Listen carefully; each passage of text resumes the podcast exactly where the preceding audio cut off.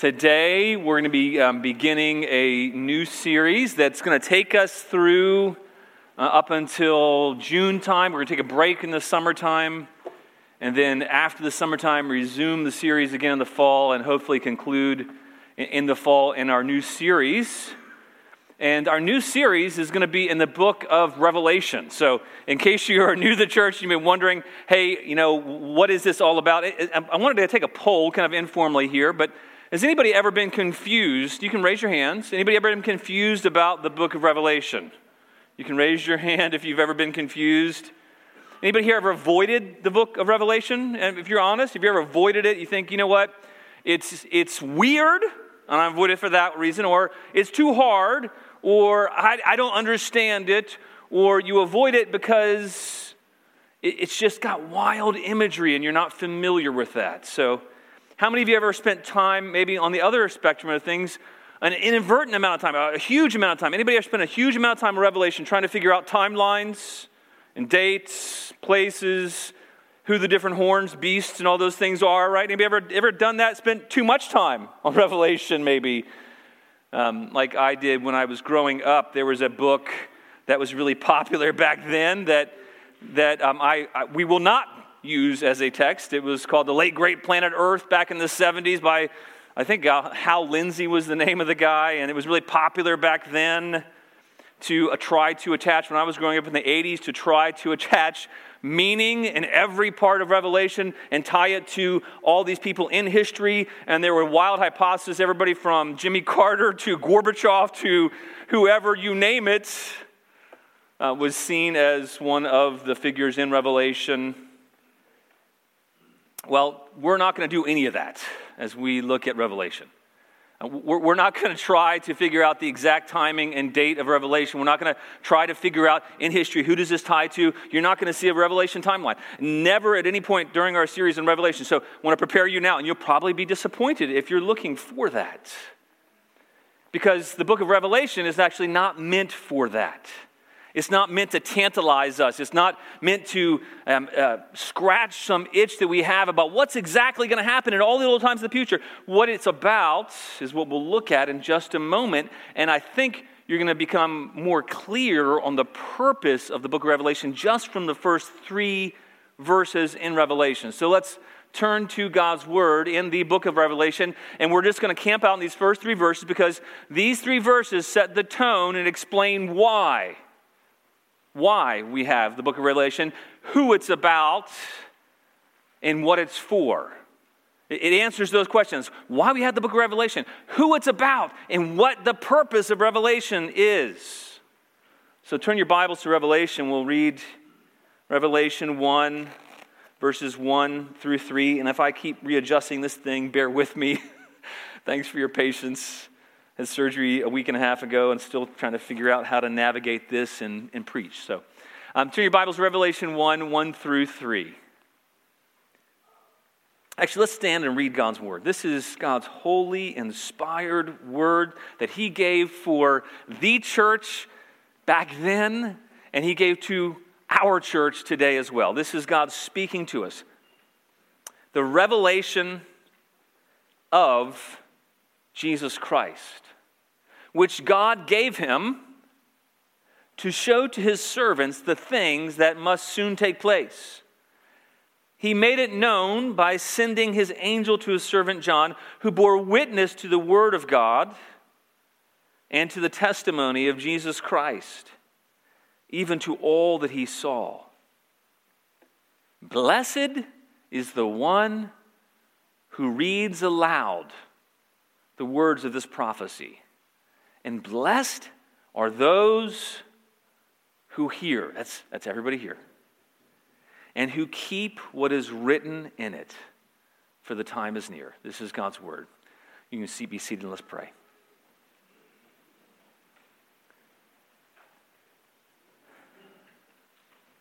Father, thank you for speaking your word to us in these last days. In these last days, you have spoken to us by your Son. Thank you for the gift that we have in this letter to the church, in this, in this prophecy that reveals who you are. Thank you that we have uh, an unfolding of revelation of Jesus. Thank you that this, this book is meant to be applicable to us. God, I pray that you would help us hear with attentive ear. Lord, I pray for each and every one of us that we would set aside all and any preconceived notions. God, I pray that you would help us guard our hearts and minds from judgment. Lord, I pray that you would guard our hearts and minds from trying to figure out viewpoints. And instead, Lord, I pray that you would help us receive your word from you. God, I pray that you would speak to our hearts and minds, Lord, that we would respond to your word today, we would be edified, and that you would be glorified. Lord, lead us by your Spirit because only your Spirit can do this. But thank you, Lord, that we have your Spirit and that you desire to reveal yourself to us. In Jesus' name we pray. Amen. Well, I have a few questions for you as we're beginning the book. Thinking through the book of Revelation, there might be hesitancy. There might, there might be like, oh, you know what? I don't know if I really want to pay attention to the book of Revelation. And How does that apply to us today? And, you know, what's that all about?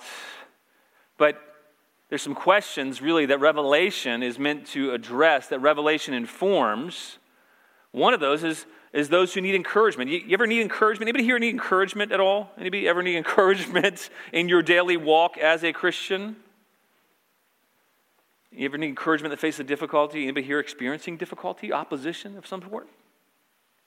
You ever find yourself afraid of the future, especially when you look around at, at the mess that the world is in today? You find yourself tempted to fear? Anybody ever there at all, or is it just me?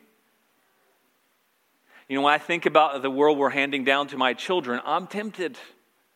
And to my children's children, I'm tempted and Revelation is a wonderful balm to that temptation. You ever wanted to give up in your walk? You ever thought, this is just too hard, this is too much, I can't do it, I can't go on, I'm just done? You don't have to raise your hand on that one, but I think at times we've all been tempted there. You get tired. Is this really all worth it? Revelation addresses that. You ever experience opposition from family, from friends, from coworkers, from neighbors, from uh, your boss, from fellow students? You ever see opposition in the world around you and you wonder what will become of Christians? What will become of us? What will happen when we experience persecution? When will we experience persecution is often the question in our minds today. Revelation addresses how we walk through that. And it's sadly, often in my life, it's either have neglected it or avoided it, or spent an inordinate amounts of time in it. And there's dangers in both sides. There's dangers in a preoccupation with trying to figure out the exact timelines because we miss the purpose and the point of Revelation that we see in these first three verses. There's also dangers on the other side of avoiding Revelation and we neglect the blessings that God has for us. It's often been seen sensationally pulled apart, pulled different verses out at random, trying to be applied to a particular viewpoint to support a pers- particular perspective. It's been the subject of wild and excessive speculation about its meaning, bent to serve certain eschatological persuasions or uh, certain theological perspectives. That's not the purpose of Revelation. It's, it's not to bolster up our perspectives. It's the revelation of Jesus Christ. It's not meant to support our ideas of the end times, it's meant to reveal Jesus. And so today we're going to look at three aspects of this revelation just from the first three verses. And, and the first thing we're going to look at is that God gave this revelation. God gave this revelation. And what, we're going to see why it's important that God gave the revelation. And God gave the revelation of Jesus is the first thing we see. That is the first thing we see. God gave the revelation of Jesus. The second thing we'll see is that God made the revelation of Jesus known to us. He didn't intend to make it hidden, unclear. No, He's made it known to us. And the third thing we'll look at is that God gave the revelation of Jesus for what? For our blessing, that we might be blessed. So, if nothing else, you get out of the book of Revelation is I want you to approach the book of Revelation differently. I believe God wants us to approach the book of Revelation differently and see that He gave this revelation of Jesus. And He's made it known to us, not hidden, not mysterious, not, not try to be concealed. He's made it known to us, is what John says. And why? He gives revelation about Jesus. He's made it known. Why? So we might be blessed. That's, that's the point of the book of Revelation. So, right at the outset, we see in the very first four words, and, and actually, the very first word in the original language is revelation. And, and he gave this revelation, it says, of Jesus. I like that. It says, the revelation of Jesus Christ. Hit the reset button on all your expectations about what Revelation will reveal. It's meant to be the revelation of Jesus Christ of all that God's given to Jesus Christ. It says, the revelation of Jesus Christ, which God gave him. Instead of being confusing, revelation was intended to be helpful. But I've also approached it trying to unlock these hidden meanings and mysteries as if there's some secret key, and I've missed the fact that no, God has actually revealed something. He intends to reveal it. That word for revelation means a disclosure, an, unveiling. God didn't intend to, to veil his word. He, he, he's unveiling Jesus Christ and all that God has given to him here. You know, the word for apocalypse is, is really the word in the original language is apocalypse. It is translated as revelation for us. It actually literally means a disclosure. But when I hear the word apocalypse, and back in the, I don't know when it was, back in the 70s, there was a horrific movie called Apocalypse Now. And it was just dramatic, awful, terrible things happening. And, and so the word apocalypse, it conjures up wild images and notions of, of the end times and, and cataclysm. And to some degree, the book contains some of those things. But when God gave John this apocalypse, it, that word meant to disclose the truth, to lay things bare concerning the nature of who Jesus Christ is and all that God's given to him. It's meant to make manifest. I don't know about you, but for me, when I, when, I, when I look at Revelation that way, it changes the way I look at it. So, you know, wait a minute, God didn't intend for these things to be confusing. No, He, he intended to make them manifest, to disclose, to make visible Jesus Christ. It's like John's pulling the, the, the curtain back on things in, in, from heaven, and, and he's letting us see things as they really are in reality.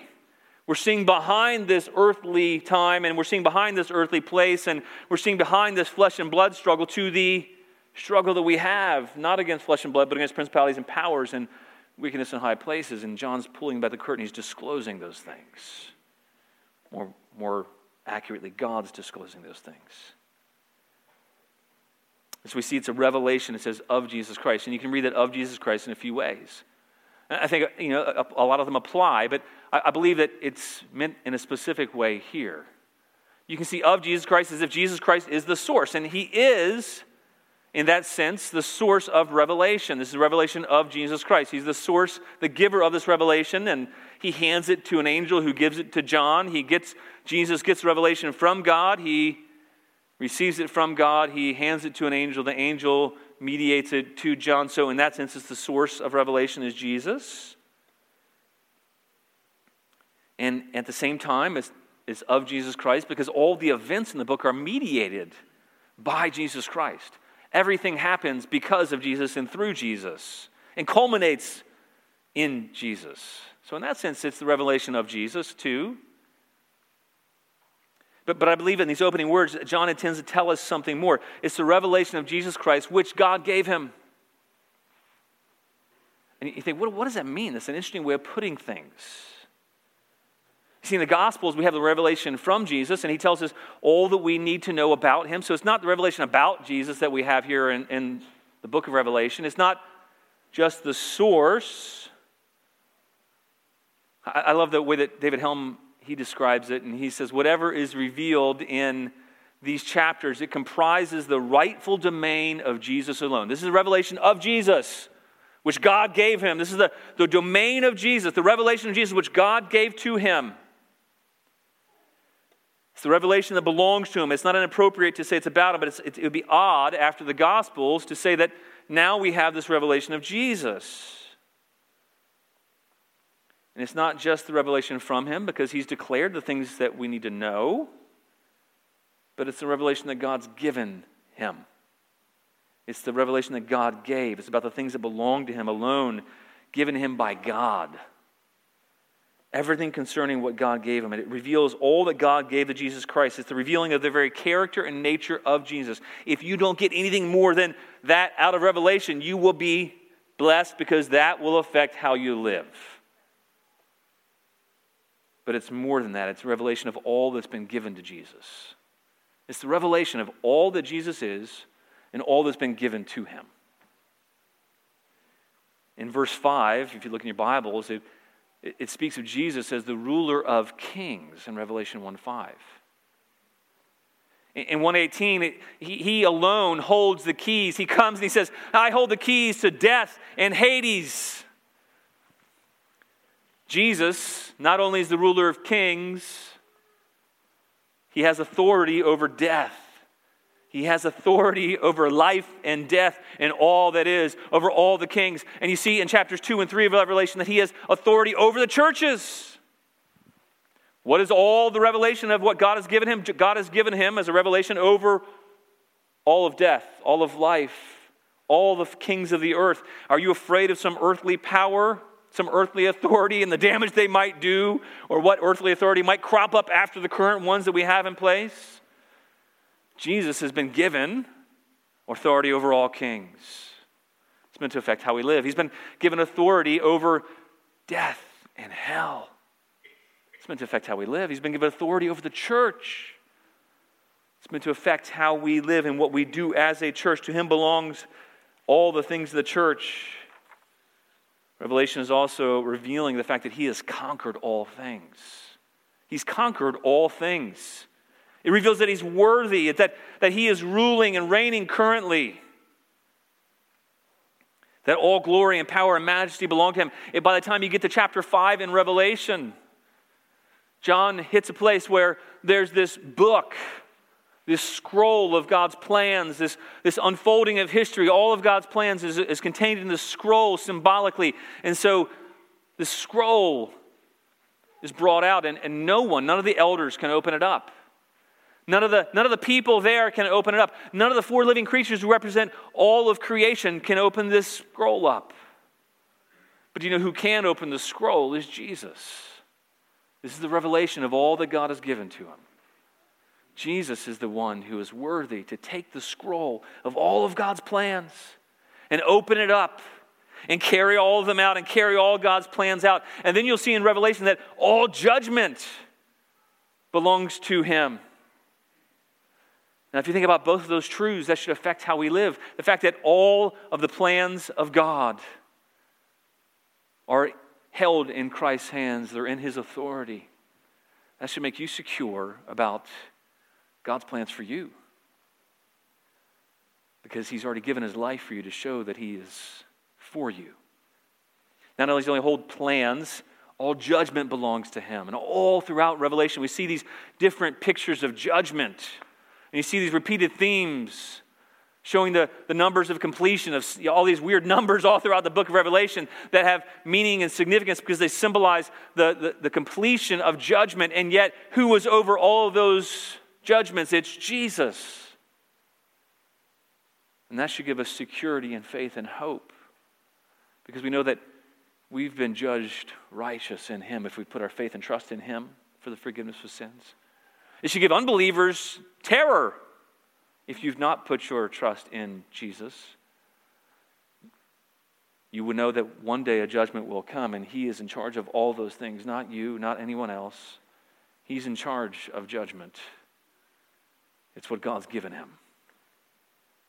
And then we'll see all this imagery throughout and, and consistently, time after time. Jesus is the one who was, who is, and who is to come. He's the one who has conquered all. He's the one who is currently reigning. He's the one who is to come finally, putting an end to all opposition. That's the revelation we have here. Different pictures of Jesus. He's the Almighty, He's the Lion of Judah, and yet He's the Lamb who was slain. He's the root, He's the triumphant rider in Revelation. carrying out justice. He's the very Word of God, and, and his mouth is like a sword because he's the very Word of God. And Jesus has been given absolute supremacy over all of time and over all of people. If you're going to try to figure out what's the, what's the big idea, what's the main theme of all of Revelation, it's, it's really, you, you could put it this way, it's not perfect, but you could put it this way that is that Jesus is the triumphant king who has conquered, who is ruling, and forever will reign victorious. That, that should guide us all throughout the book of Revelation. As you're reading through Revelation, read it and say, okay, how does this relate back to that? The fact that Jesus, he's he revealed here, is the revelation of Jesus Christ and all that God has given to him. What does it reveal? He's the triumphant king who has conquered. In Revelation 5, it speaks of him as past tense. He has conquered. That's good news, right? We're not waiting for him to conquer. He has conquered, and he is ruling. He's carrying out God's plans already. It's already occurred. He's already doing that. We're already in the midst of that. And here's the other thing He will forever reign victorious. That's meant to affect us, right? It's meant to be revealing that's, that's for our good. Revelation is also what John says is a prophecy. He, he uses that word because he wants to distinguish in that day from um, the very popular genre of apocalyptic literature, which was fanciful, which imagine, was imaginary in many ways. And yes, there are symbolism, and yes, it's apocalyptic in that sense. It is symbolic in many ways. But John says, no, I don't want you to misunderstand things. This is in the same genre as Old Testament prophets like Daniel, like Ezekiel, Isaiah at times David and others. And he wants us to see because in, in Amos, and prophets spoke because they desired an ethical response. They desired, there was something compelling the prophets, compelling people to change. That's what this book is all about. It's a prophecy because it's meant to give us a prophetic picture, or many prophetic pictures, so that we respond in real life right now. In other chapters, undergirding everything in the letter, it's, it's who the letter it reveals. It reveals Jesus and, and all that he is, all that he has, and all that he does in a very unique way. And if you neglect Revelation, you will not see those things. And so I'm really encouraged and, and looking forward to going through Revelation because we're going to get to see these things in a way that's unique in Revelation, unlike the rest of the New Testament. Now, in, in some ways, it is explanatory of the rest of the New Testament, but it reveals things about Jesus that will affect you, that demand something from you. When John wrote 2,000 years ago that God wanted him to show his servants things that must soon take place, what did that mean? Soon in what sense, right? Because this was 2,000 years ago or so pretty close to it when John wrote, These are the things that are soon to take place. And you're like, Well, hang on. Clearly, clearly that doesn't mean what we think it might mean. I think he meant soon in a few different ways. Soon, in the sense that the churches would soon experience the types of spiritual warfare that John wrote about in all of its dimensions. And soon in the sense that when Jesus died and was resurrected, he ushered in a new era, a new kingdom. And, and, and he's carrying out the last stages of his victorious battle against the evil one and all the forces of wickedness. So, in that sense, it is soon, soon and ongoing. At the same time, he reminds us of other literature in the Old Testament, like Daniel 2. Daniel 2 44 and 45. It's the story of Nebuchadnezzar he had a vision of a statue. Nebuchadnezzar had this really concerning vision of this statue. And the statue was made up of different kinds of metals, and at the base, the feet were clay. And, and all these different metals, they represented different kingdoms. And God was revealing to the king something about the future. And he says in Revelation 2 44, it says, The God of heaven will set up a kingdom that shall never be destroyed nor shall the kingdom be left to another people. It shall break to pieces all these kingdoms and bring them to an end, and it shall stand forever. Just as you saw a stone that was cut from a mountain by no human hand, and that it broke in pieces the iron, the bronze, the clay, the silver, the gold. A great God has made known to the king what shall be after this. God made known to Nebuchadnezzar what should be after this, not soon, but what after that. Now John says, well, the time is near, the time is soon. And so, what's John talking about? Well, he's talking about soon in relation to the Lord's perspective on time. You know, look back at Daniel, it was 650 years before John. Now we're 2,000 years after John. But something interesting about Daniel, because Revelation is, is written in the same genre of prophetic literature as Daniel. In, in Daniel 12, God didn't say, hey, now I want you to make this revelation known. He says, no, close it up. Keep this revelation. Close this revelation. There'll be Michael, the great prince, a time of trouble. People will be delivered. But Daniel, take those words, shut them up, seal them up, go your way, seal up the vision. But John's not told that. He's told in Revelation, don't seal it up. Why? Because the time is is soon. And 600 years later, in Mark, Mark 1 14, Jesus explained what that means. He says, Jesus came into Galilee proclaiming the gospel of God, saying, The time is fulfilled, and the kingdom of God is at hand. Same kind of language of soon, is at hand, but yet it's been fulfilled. The kingdom of God has been fulfilled. The kingdom of God is at hand. The time is fulfilled. The kingdom of God is at hand. Repent and believe in the gospel. Later, Pharisees accused Jesus of casting out demons by Beelzebul, the prince of demons. And Jesus said, That's not possible because if a kingdom is divided against itself, it won't stand, it'll surely fall. And then he says something about the kingdom of God in Luke 11 20.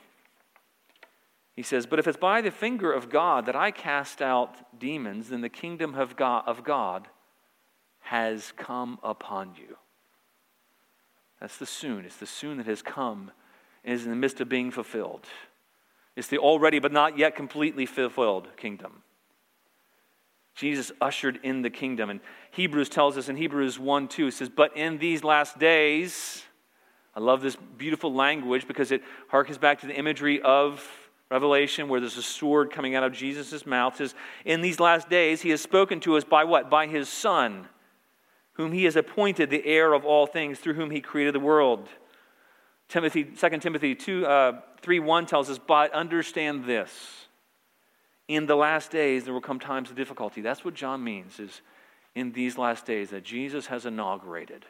The kingdom has come, and these last days are coming.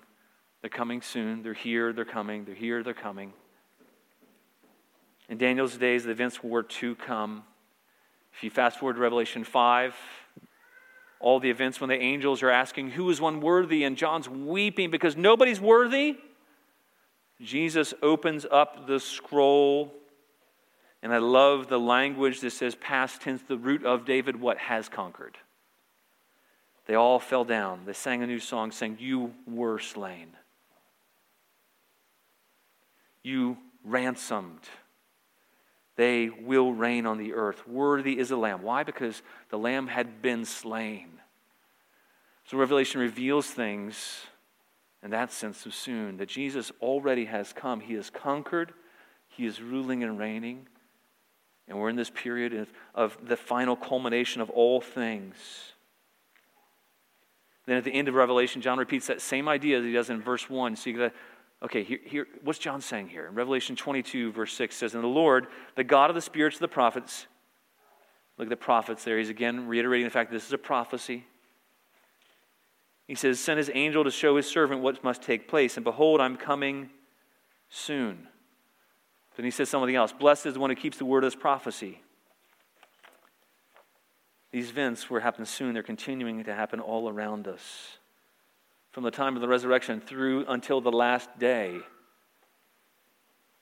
there have and will be spiritual warfare, antichrist of all kinds. In that sense, John wrote about what must take place.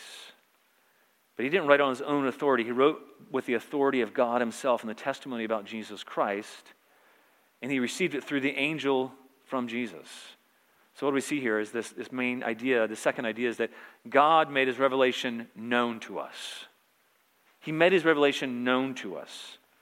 Catch the, the, the kind of language in the first few verses. Not only is it revelation, which means disclosure, God gave him to show, he made it known. And then it talks about Blessed are you if you hear it and keep it, implying that these things can be and should be known to us. They are known because God's made it known. And it's written to us, to God's servants, to all of God's servants in all of time. It's written to God's servants.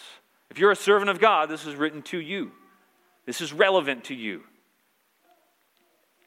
All those have been supernaturally transferred from the kingdom of darkness into the kingdom of light. You're his servants. This is written to you. Hear these words as personal encouragement, not only to the church then, but to the church now.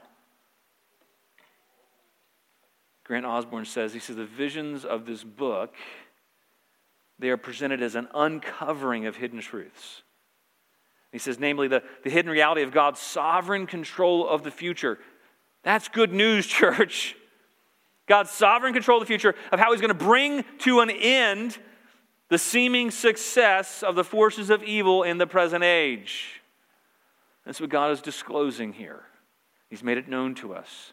It was intended for everyday, ordinary servants God to see something. This was typically read aloud.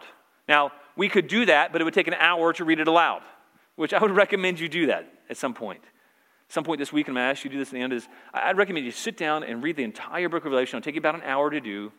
But what they did in the original churches is, why is this blessed the one who hears and blessed the one who reads and hears? Because they would read it out loud. It'd be an hour long or so, however long to get through this, and they would read it. But here's the thing that the servants of God, the, the average everyday person sitting in the, I don't know if it's pews back then, whatever they had in the first century, sitting in the house church, wherever they were, the average servant of God was intended to receive it as revelation for them and something to be understood by them. Doesn't mean it's simplistic, but it means that it's simple enough to be understood in a hearing. And they wouldn't have had tons of notes and, and timelines and all kinds of craziness. They would have just heard the word and they would have heard these word pictures, the symbols of who Jesus is and all that God has given to him. And it would have affected them and they would have been able to understand things about God, is what this passage is saying, is that it's been made known to us, to the servants of God.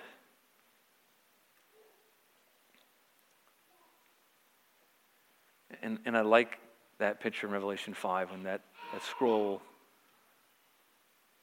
is taken. God has that scroll. And then who takes it from him but Jesus? So God's given revelation to Jesus. And, and then Jesus hands that revelation down to an angel. That, that angel hands the revelation down to John. John says, Blessed is whoever reads it, and then blessed is whoever hears it.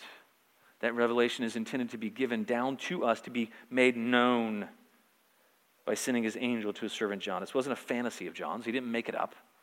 This is directly received from God for our good to be made known for us.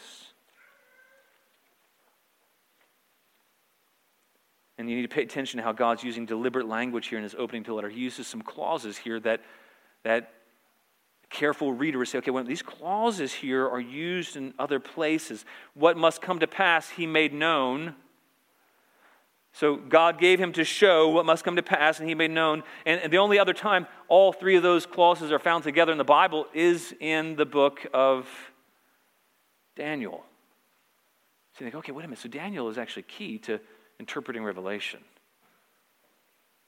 Since John was a Jew, we, we know he's familiar with them, especially as a disciple of Jesus. He was an old man by now, plenty of time to read the scriptures.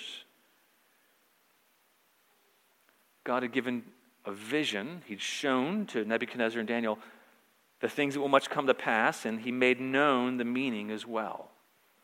And John is intentionally indicating in his opening here that he's communicating the things that God has shown him, which what's going to pass, and that Jesus has made known. And he's communicating these things in the same genre as Daniel did, in the form of pictures. It's kind of unfamiliar for us. If, if you encounter the picture of Revelation, our temptation could say, okay, let's figure this out because we don't, we don't understand this. But in that day and age, it was very common to communicate in word pictures, Now, not all of us are artistic, but a few people here, I think, are artistic. Anybody here artistic? You can raise your hand. Don't be embarrassed. It's actually something to be proud of. Anybody here artistic? You like looking at art? You love? Anybody here like looking at? Maybe you're not good at art, but you like looking at pictures of art. Now, I don't like abstract art because I don't get it. Because I'm not very keen. I don't have a very good artistic mind in that sense.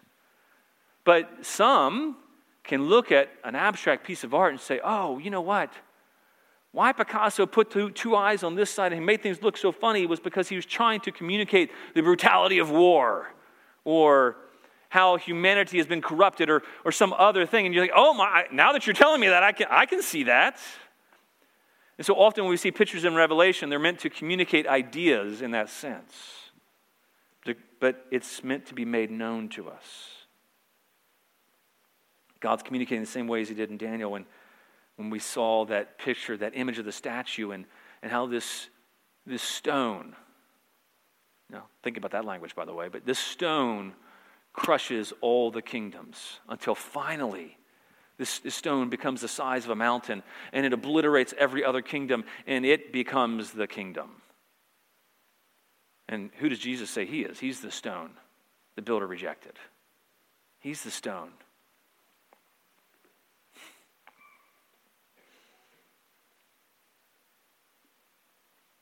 It's his kingdom that'll last forever. And he communicates symbolically through pictures to Daniel, to God, to John, to us.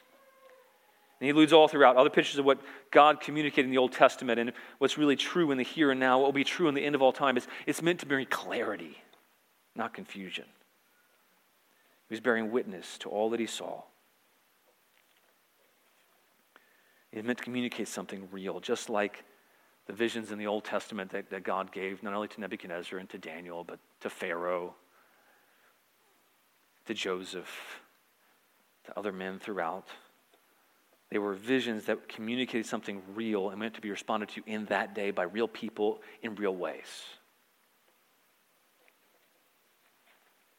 I love what Dennis Johnson says. He says, What John has seen in prophetic vision is the true character of events.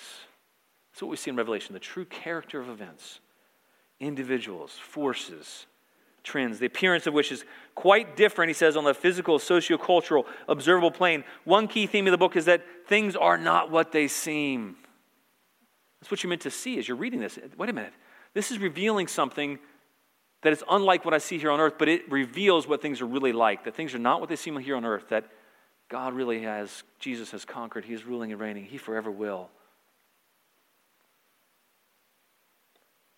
On the plane of visible history, things are not what they appear, so Revelation symbols make things appear as they are. Its surprising paradoxical imagery discloses the true identity of the church, its enemies, and I love this, and its champion. And that reminds me, and it probably badly so, and I'm sorry, I'll apologize right now. I was raised in the 80s of Carmen, and we are, you know, he is the champion. So I apologize for that reference, but he is the champion. He is the one who's ruling and reigning over all. Revelation discloses, makes clear that's true. And it addresses a lot of things. It addresses, we're going to see this next week, apathy. You ever apathetic in your walk? Revelation addresses your apathy, my apathy. You know, lethargy, false teaching, opposition. If you're temptation to compromise, to give in, to blend in, to assimilate. We'll see that our battle is not against flesh and blood, and it's meant to help us stand in the full armor of God. It's, it's to make things known to us. And it's not only to make things known, He's given us revelation of who Jesus Christ and all He is. He's to make things known, to make things clear to us, not to make things foggy, not to hide things, but to disclose things, to make them known to us. And then he's given the revelation of Jesus for our blessing. That's the final thing we're going to look at. Is he's, he's given the revelation of Jesus for our blessing. And where, where do I get that? Look down your Bibles. It's in verse 3. He, what he's saying here is this, it's not given to tantalize you. It's not given to make you feel justified about your particular eschatological perspective. And eschatological means end times perspective, by the way. It's just a big word for saying that. It's not meant to feel satisfied, self satisfied about, hey, the timing of things and, and your position Whether you look at things differently than people in this body, and by the way, there are different perspectives on the end times in this body. And actually, Aaron and I might have slightly different perspectives on the timing of things. Because you know what? The Bible doesn't, doesn't say clearly, okay, this is exactly, but that's not, that's not the point of Revelation. Point of Revelation is to make Jesus known to us so that why? We might be blessed. He gave the revelation of Jesus for our blessing. Blessed is the one, he explains who, who reads aloud the words of this prophecy and prophecy. and blessed are the one, those who hear and who keep. How do we receive blessings from Revelation? By hearing it and keeping it. And you think, hang on, how am I supposed to keep this image of a beast with seven horns? What does that mean? How do I keep those things? How do I, how do I keep this revelation? Well, he says this because there's things that can't be kept about who God is, about his power over all things, about how he has conquered all things, about the true nature of things. We can actually hear those things and respond to them and keep them in that sense, obey them, respond to them, heed them. It's not written as a novelty or curiosity, it's and you can see that we're going to look at next week, begin to look at next week, the, the intended audience was real people in real churches, living in real situations, and expected to respond. And that's what we see at the very outset. And that's, that's revelation for us as well. It's actually written to us as real people in real life situations, and it's meant for us to respond in the here and now. Not just hypothetically, but to respond in how we live, to live differently in response. And you can see that because he addresses seven different churches. We're going to look at that next week, but he addresses seven different churches that are real churches that face real temptations. And he really expected them and demanded that they respond and keep. Revelation was meant for us to respond to it, to keep it like the fact that we're living in end times, the kingdom of Jesus has already been established. His ultimate victory is guaranteed. Our future in Him is secure. That's meant to affect how you live. Like how a guy named Vern Poythress, he reflects on this verse. He says, We are to take to heart what is written. We're to take it to heart. Revelation is not intended to tickle our fancy, but to strengthen our hearts Another commentator, Leon Morris, says he does not wish merely to stimulate interest, but to influence action. To hear it, to keep it, to do something with it. Not just to say, oh, that was interesting, now I understand things. No, it's not the intention of the book of Revelation. It's so we can hear it and keep it. G.K. Beale says John's witness to the heavenly commentary concerning what God has done in Christ is not intended as an apocalyptic curiosity to tantalize the intellect, but to conform or inform Christians about how God wants them to live in light of recent redemptive history. This book contains information for the mind, but it's information that entails ethical obligation. It's meant to be kept, it's meant to be heard and kept. And heard in that Old Testament sense of embracing, receiving the revelation, and having it affect us, and then responding in obedience. And why do we do that? Why do we want to keep it and hear it? Because God promises that those who do that will be blessed. Those who keep it and hear it and keep it will be blessed. One last quote, not the end of the message, but one last quote I want to share with you is from Dennis Johnson. He says, Our interpretation of Revelation must be driven by the difference God intends it to make in the life of his people. It's coming right from the text here must be driven by the difference that God intends it to make in the life of his people. If we could explain every phrase, which I don't think we're going to be able to, by the way, if we could explain every phrase, we'll explain most of them. If we could explain every phrase, though, identify every allusion to the Old Testament scriptures, and by the way, there's more allusions to Old Testament scriptures in the book of Revelation than any other New Testament book, and all of them combined. It's amazing how much it uses the Old Testament. He says if we could identify every allusion to the Old Testament scripture or Greco Roman society, trace every interconnection, illumine every mystery in this book, and yet we're silenced by the intimidation of public opinion, terrorized by the prospect of suffering. enticed by affluent Western culture's promise of security, comfort, and pleasure, then we would not have begun to understand the book of Revelation as God wants us to. The dragon's assault on the church comes in different forms from different quarters in different times and places. Our only safety lies in seeing the ugly hostility of the enemy clearly and clinging fast to our champion and king, Jesus. Why? The times are near. The book makes a claim on our lives. He expects us to live in light of his kingdom, to, to hear it. It's made known. He's made it known and made it clear to his servants.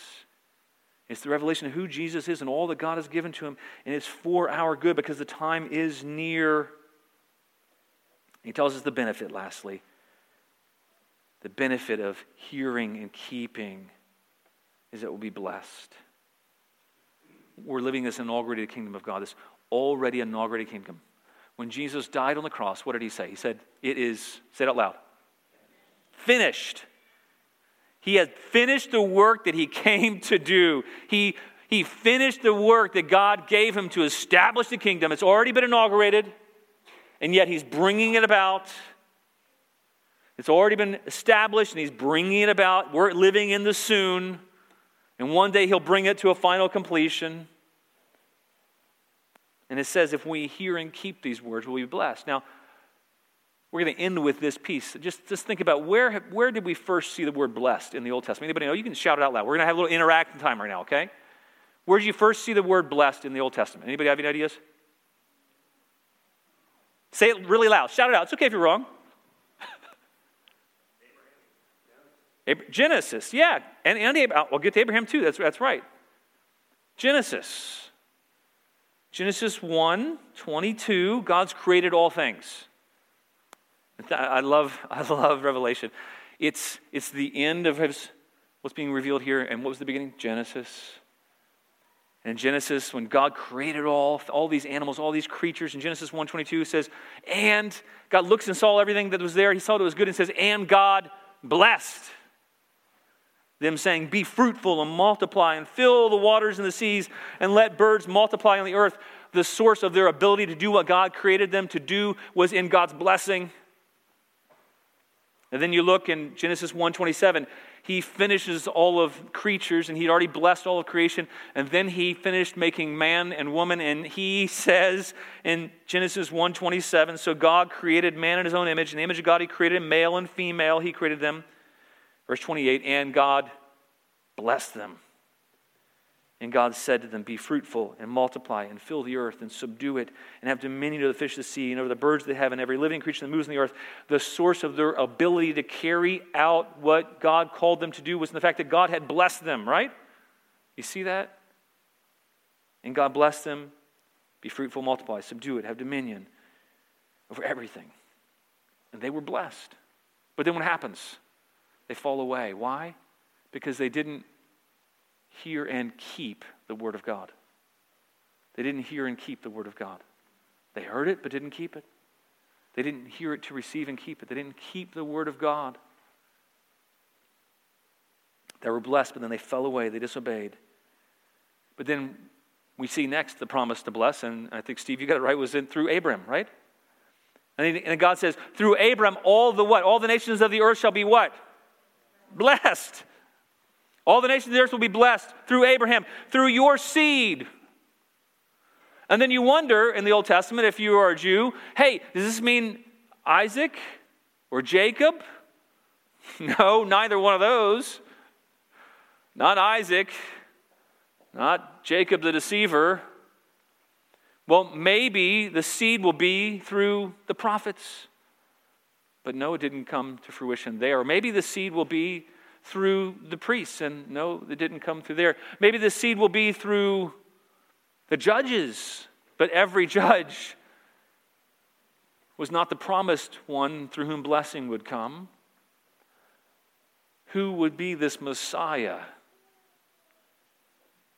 And we see for hundreds of years Scripture was silent. There was no blessing one, no blessed one. There was no one through whom blessings came until you see Jesus come on the scene. And then in the Beatitudes, we call it Beatitudes, he says nine times, Blessed is the one. How are we blessed? By coming into his kingdom. He establishes his kingdom. And he says, Blessed is the one, nine times. And now we come to Revelation, we see the fulfillment of blessing. And there's six times in Revelation you see blessing. It says in Revelation 14, 13, in addition to this, we see the next time it says, And I heard a voice from heaven saying, Right, blessed are the dead who die in the Lord. Yes, says the Spirit, so they may rest from their labors, for their deeds follow them. Revelation 16, 15, Behold, I'm coming like a thief. Blessed is the one who stays awake and keeps his clothes. Talking about the clothes of righteousness, who will not walk about naked, and men will not see his shame. Revelation 19 9, he said to me, Right, blessed are those who are invited to the marriage supper of the Lamb. And he said to me, These are the true words of God. Be blessed if you keep these words. Revelation 26, Blessed is the Holy One who has a part in the first resurrection. Over these, the second death has no power. But they will be priests of God and of Christ and will reign with him for a thousand years. And then Revelation 22 7, Behold, I am coming quickly. Blessed is he who, same thing as the beginning, who heeds the words of the prophecy of this book. It's meant to be kept and to be blessed. Revelation 22 14. Blessed are those who wash their robes. Have you washed your robes? In the blood of Jesus Christ. It says, so that they may have the right. Oh, look at this.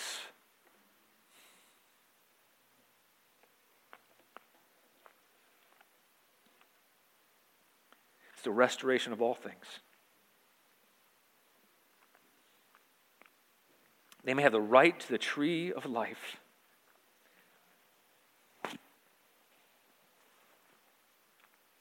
And may enter by the gates into the city. And finally, Revelation 22 15, it says, Outside are the dogs and the sorcerers and the sexually immoral and murderers and idolaters, and hang on a second. Can you mute me for a second? Whoever's got the. Am I muted yet? I'll turn it off.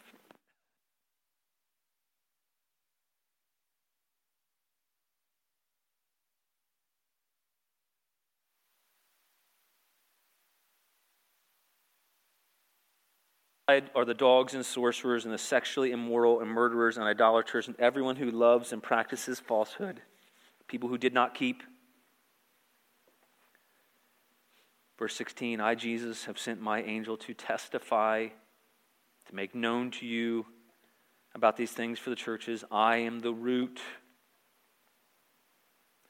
the descendant of David, and the bright morning star.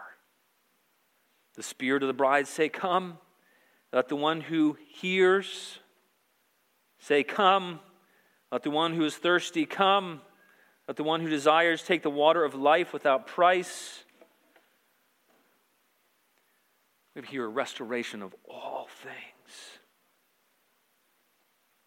And the water that flows, that in the heavenly kingdom that feeds this tree of life, it's from the throne of the Lamb.